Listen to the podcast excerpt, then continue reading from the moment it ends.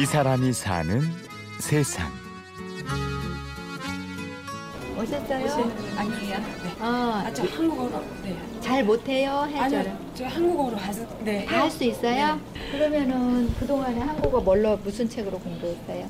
음, 저 연세요. 이곳은 서울 서초구청 안입니다. 이름 뭐예요? 올해 나이 58살인 정효재 씨가 자원봉사를 하고 있는 곳이죠.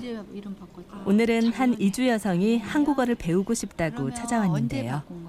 일주일에 한 번은 서초구청에서 그 통역 봉사하면서 외국인한테 한국어 가르치고 있고요. 주일날은요 사랑의 선교 수사회라고 중증 장애인들 한 11명 계시는 곳에 거기 가서 그분들 이야기 들어주고 주변 청소하고 때로는 빨래도 하고 그런 일 해요. 효재 씨는 20여 년 동안 자원봉사를 끊이지 않고 해온 봉사의 여왕입니다. 그녀가 자원봉사를 하게 된 건 23년 전 캐나다에 가게 되면서부터인데요. 효재 씨의? 인생은 캐나다를 가기 전과 갔다 온 후로 나뉜다 해도 과언이 아닙니다. 저희 남편이 그쪽 주재원으로 가서 제가 3년 동안 살게 됐는데 거기서 감동받은 일이 많았어요. 진짜 나이 드신 분들도 오셔서 이렇게 저희 영어 학교 가면 영어를 가르쳐 봉사하러 오시는 거예요. 그러면서 그분들이 너무 밝으신 거예요. 그리고 자기들은 여기 오는 게 가장 행복한 시간이래요. 그래서 이제 은연 중에 저도 나도 한국 나가면 자원봉사를 해야지 그런 거예요. 다 왔어요?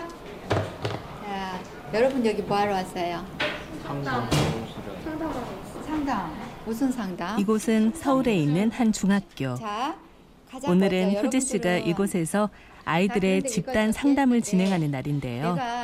이것도. 일주일에 한 번씩 아, 하는 봉사 활동 중에. 하나입니다. 여기, 여기서 나 명동에 가려고 하는데 몇 번 버스를 탈까 하고 그러게 가죠. 사실 캐나다에서 돌아온 직후 외국인 안내 봉사를 할 때만 해도. 가벼운 아, 마음으로 봉사를 시작했었는데요. 그러던 효재 씨가. 자원봉사를 전업처럼 하게 된 데는 계기가 있었습니다. 아마 그 아이들 집단 상담 프로그램 하면서 이렇게 보수 교육을 하는데요. 목사님이 오셔서 특강을 하신 때가 있었거든요. 근데 그 특강 하시는데 어, 자기가 가진 모든 것은 축복이 아니고 사명입니다. 그렇게 써놓는데 그 말이 지금까지도 제가 자원봉사 교육도 하거든요. 자원봉사자들 교육을 할 때도 제가 이, 마, 이 문구를 꼭 써요. 가진 것을 나눈다는 것은 아, 내가 살아있는 동안에 사명을 다하는 거구나.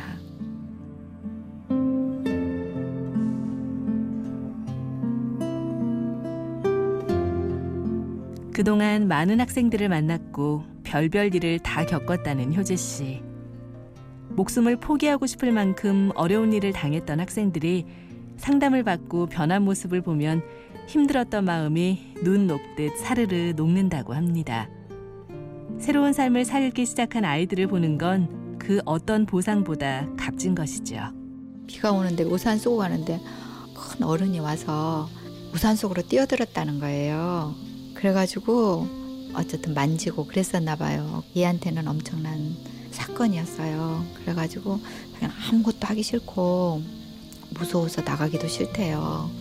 그래서 이제 그 애하고 오랫동안 이렇게 진전이 됐었거든요. 그래서 걔는 이제 진짜 상담 심리학을 공부하는 애가 됐어요. 이제 아 선생님 저 심리학과에 합격했어요. 그 전화. 그게 보람이죠. 이렇게 봉사하는 동안 시간은 흐르고 흘러서 효재 씨는 곧 환갑을 앞두고 있습니다. 그동안 보람도 있었지만 요즘은 남편에게 슬그머니 미안한 생각이 든다는 효재 씨. 제 남편한테도 부재가 많았어요. 제가 그렇다고 해서 어떤 다른 사람들처럼 이렇게 경제적인 도움을 주는 그런 사람이 아니고 늘 그냥 나간 그 자체였지 들어오는 것은 없었거든요. 그래서 그 지금은 이제 남편 퇴직 작년에 퇴직하시고 나니까 약간 미안한 느낌? 나이 탓인지 효재 씨는 요즘 부쩍 허전함을 느낍니다. 다 퍼주고 나니 내 것은 하나도 없는 것 같고 너무 다른 사람들만 돌보느라 가장 가까운 가족들, 특히 자신에게 너무 무심하지 않았나 하는 반성도 되고요. 아무것도 남은 게 없다는 생각이 드는 거예요.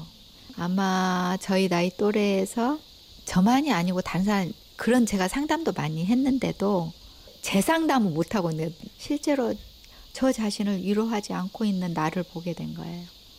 그래서 이제 제가 시작한 게 제 이야기 예, 시로 한번 적어보자 해서 요즘 그거 시를 그냥 지하철을 타고 가거나 그럴 때 제가 그런 걸 적고 있어요. 이 땅에 태어났다. 수많은 시련을 당연시하며 때로는 머리 들어 잘난 체하고 때로는 숨지기며 말 못하고 때로는 아프다고 아우성치며 요즘 효재 씨는 마음을 다지며 충전하고 있는 중입니다. 이 그리고 다시 저 힘을 내서 나누기 위해. 스스로 행복해지는 방법을 찾았는데요. 효재 씨가 것. 찾은 답은 이렇답니다. 세상에는 결코 우연이라는 건 없다고 봐요. 다 의미가 있어요. 그, 그 의미가 있기 때문에 저한테 오는 거예요. 이렇게 만난 인연을 소중히 해주면 어떤 사람도 나를 소중하게 생각하는데 누가 싫어하겠어요. 그러니까 소중하게 대해주는 거. 그리고 감사하는 거. 이 사람이 사는 세상. 취재 및 구성의 신소영, 연출 최우용, 내레이션 아나운서 류수민이었습니다. 고맙습니다.